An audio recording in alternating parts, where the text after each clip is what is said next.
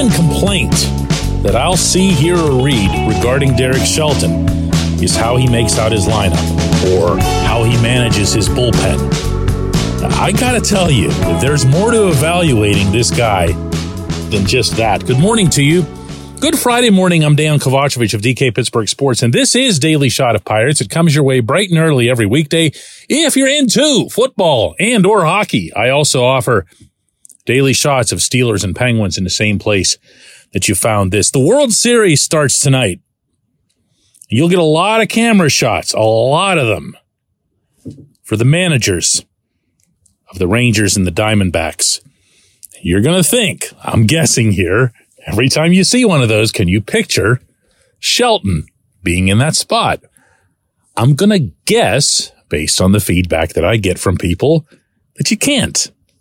Because one of the things that comes up with those complaints about Shelton is he was fine for the rebuild. He was patient, didn't blow his top, did everything that was asked, followed through on all the development priorities, put all the crappy waiver players out there day after day because that's what management wanted to see. And good soldier, but he won't be the manager, repeat after me, when the team gets good. Thousands of times, thousands of times that's come this direction. And I'm not going to lie, there's times when I've thought that myself. I've seen decisions that I haven't liked in game, broader. I've seen too much tolerance for a lousy hitting coach, considering that Shelton himself rose through the ranks as a hitting coach. But I also feel like, look, what I want to see in the manager of a winning team more than anything else is the ability to handle that winning the right way. And if that sounds way too abstract a concept here, I'll try to make it more specific. Go back to this past April. Go back to the Pirates being 20 and 8. Go back to everybody in Major League Baseball wondering what in hell was happening in Pittsburgh. The Pirates had the second best record in the bigs behind the Rays.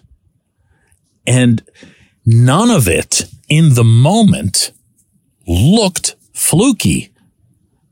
The Pirates ranked in the top three in the bigs in hitting. They ranked in the top five in pitching. Their defense was up there. Everything that they were doing, my goodness, even the power was there. They were right up there in home runs. And all of this was, of course, well, most of it without Oneil Cruz, who was hurt in the very first week. And all through that, one of the things that I'd kept in mind, at least in the back of my mind, was how is Shelton handling this? How does he manage this? Does he look like he's blown away by it? Does he look like he's giddy over it? Does he maybe start wagging a finger here or there at, aha, I told you we could do this, told you we could do that. And I got to tell you, for a month's time, for the full month, there wasn't a trace of a negative handling of that situation. If you want to get to who he reminded me of in that setting among managers that I'd covered, I would say Clint Hurdle. Among managers that I haven't covered, meaning the team that I'm actually around on a consistent basis, I would have compared it to Bruce Bochy, someone whose demeanor just didn't really change all that much. Winning managers, that's what they look like. When Jim Leyland was winning here, that's what he was like. Danny Murtaugh, you know, you could do this into infinity, I guess. Now, I'm not comparing Shelton to any of those people except in that one specific trait. I liked the way he handled winning. I liked the fact that he never let go of the things that the Pirates weren't doing well at that time. And even though that wasn't a very long list, they were close to perfect. I like the fact that there was still an emphasis on making sure that such and such young guy gets better or that he gets an opportunity or that he gets put into a role that maybe could help the team further down the road. I like that a lot, actually. Because that, just to give you a small example, was how Colin Holderman came to have the really important job that he had with the Pirates through his injury and all the way to the end. That's good. You have to be thinking about the end of the season, even at the beginning. I also like the fact that he held on to his managerial priorities, meaning protecting his pitchers for the longer term. That is not something that I thought he did well in 2022. I thought there was overuse in a couple of cases, most notably with David Bednar. And I'm sure Shelton was tempted to overuse Bednar in all those save situations that the Pirates had early on in 2023. He didn't.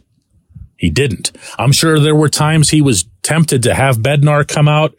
My goodness, not just for the eighth inning, but for the full blown Elroy Face save. Like come on in the sixth and just get it all done. But he didn't. And I like that. Is he the guy? Is he the manager for the long term? Is he the guy who they'll win with in the playoffs?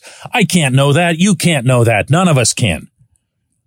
I've got one whole month out of this man's tenure upon which to judge how he handles winning. And I liked it. And I liked how he handled things in the two or three weeks that the Brewers allowed them to stay in first place beyond that. Remember that in May?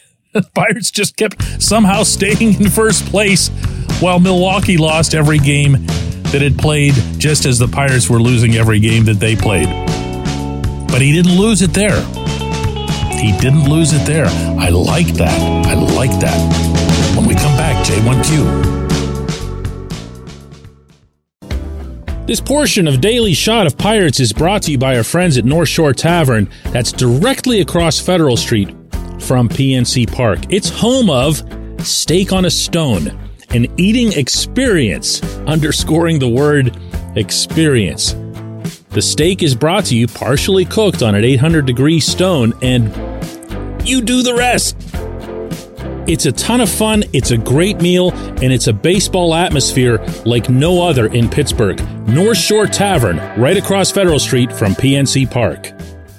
Your front door, your car, your bike, your computer, your gun. Safety is a habit. Every day you lock and secure your home and everything you want to keep safe. Gun safety and responsible storage are no different and the best way to help prevent accidents, misuse, and theft. If you have a firearm, own it, respect it, and secure it. Visit projectchildsafe.org. Brought to you by the National Shooting Sports Foundation and the Bureau of Justice Assistance.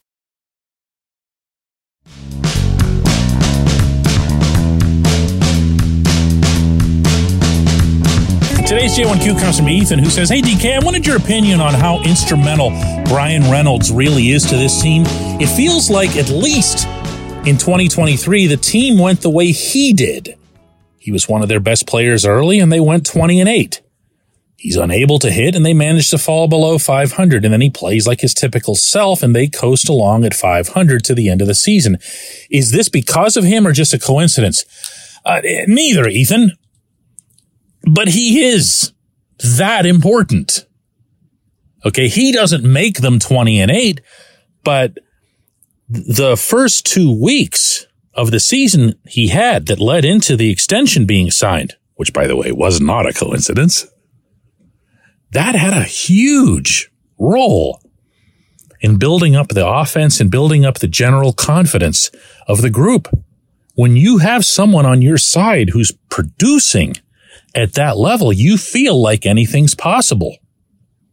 There's no way that you wouldn't. You're thinking to yourself, we've got on our team a superstar, especially when it's at the beginning of the season.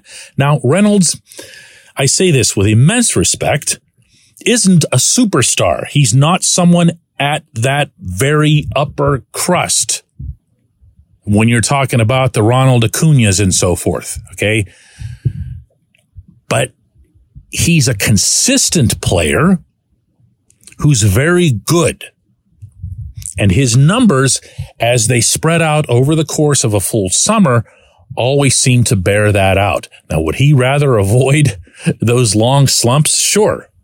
Sure. No one gets angrier with Bryan Reynolds than Bryan Reynolds himself.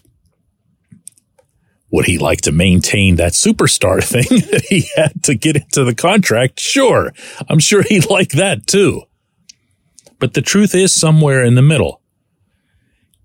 My own belief when it comes to this sort of thing is that as much as pitching matters and as much as we're even seeing now in the World Series, a couple of teams that got there largely through their pitching, the Pirates, when they score runs, they win. When they score four runs, they're a spectacular baseball team statistically. When they score less than four runs, they're the worst team in baseball. Now that's true of almost everybody, but it's still there. So if you see Reynolds and Ke'Bryan Hayes and Oneil Cruz, maybe on some consistent basis heading into the future, Jack Suwinski and others, the younger guys, Henry Davis, Endy Rodriguez, when you see the Pirates get to the point where they're hitting the ball consistently, that's when you're going to see them turn the corner. That to me is the part that's not going to be anybody's coincidence. Reynolds absolutely has to be a part of that. He has to be, if not front and center, then real close to front and center because he is that guy on the roster. He is that guy in the clubhouse. He's the one that they're looking to to come up with the big hits, to be the big spark when things aren't going well. But yeah, hit the ball, you know, that's the machismo in the game. And if you think, by the way, that I was, you know, exaggerating or whatever when it came to that four runs thing, this is from this season, from the 2023 season. You're not going to believe this. When the Pirates scored four or more runs, they were 61 and 23. When they scored less than four runs, meaning three or less, they were 15 and 63. Get that fourth run, you know? I appreciate the question. I appreciate everybody listening to Daily Shot of Pirates, and we're going to do another one of these on Monday.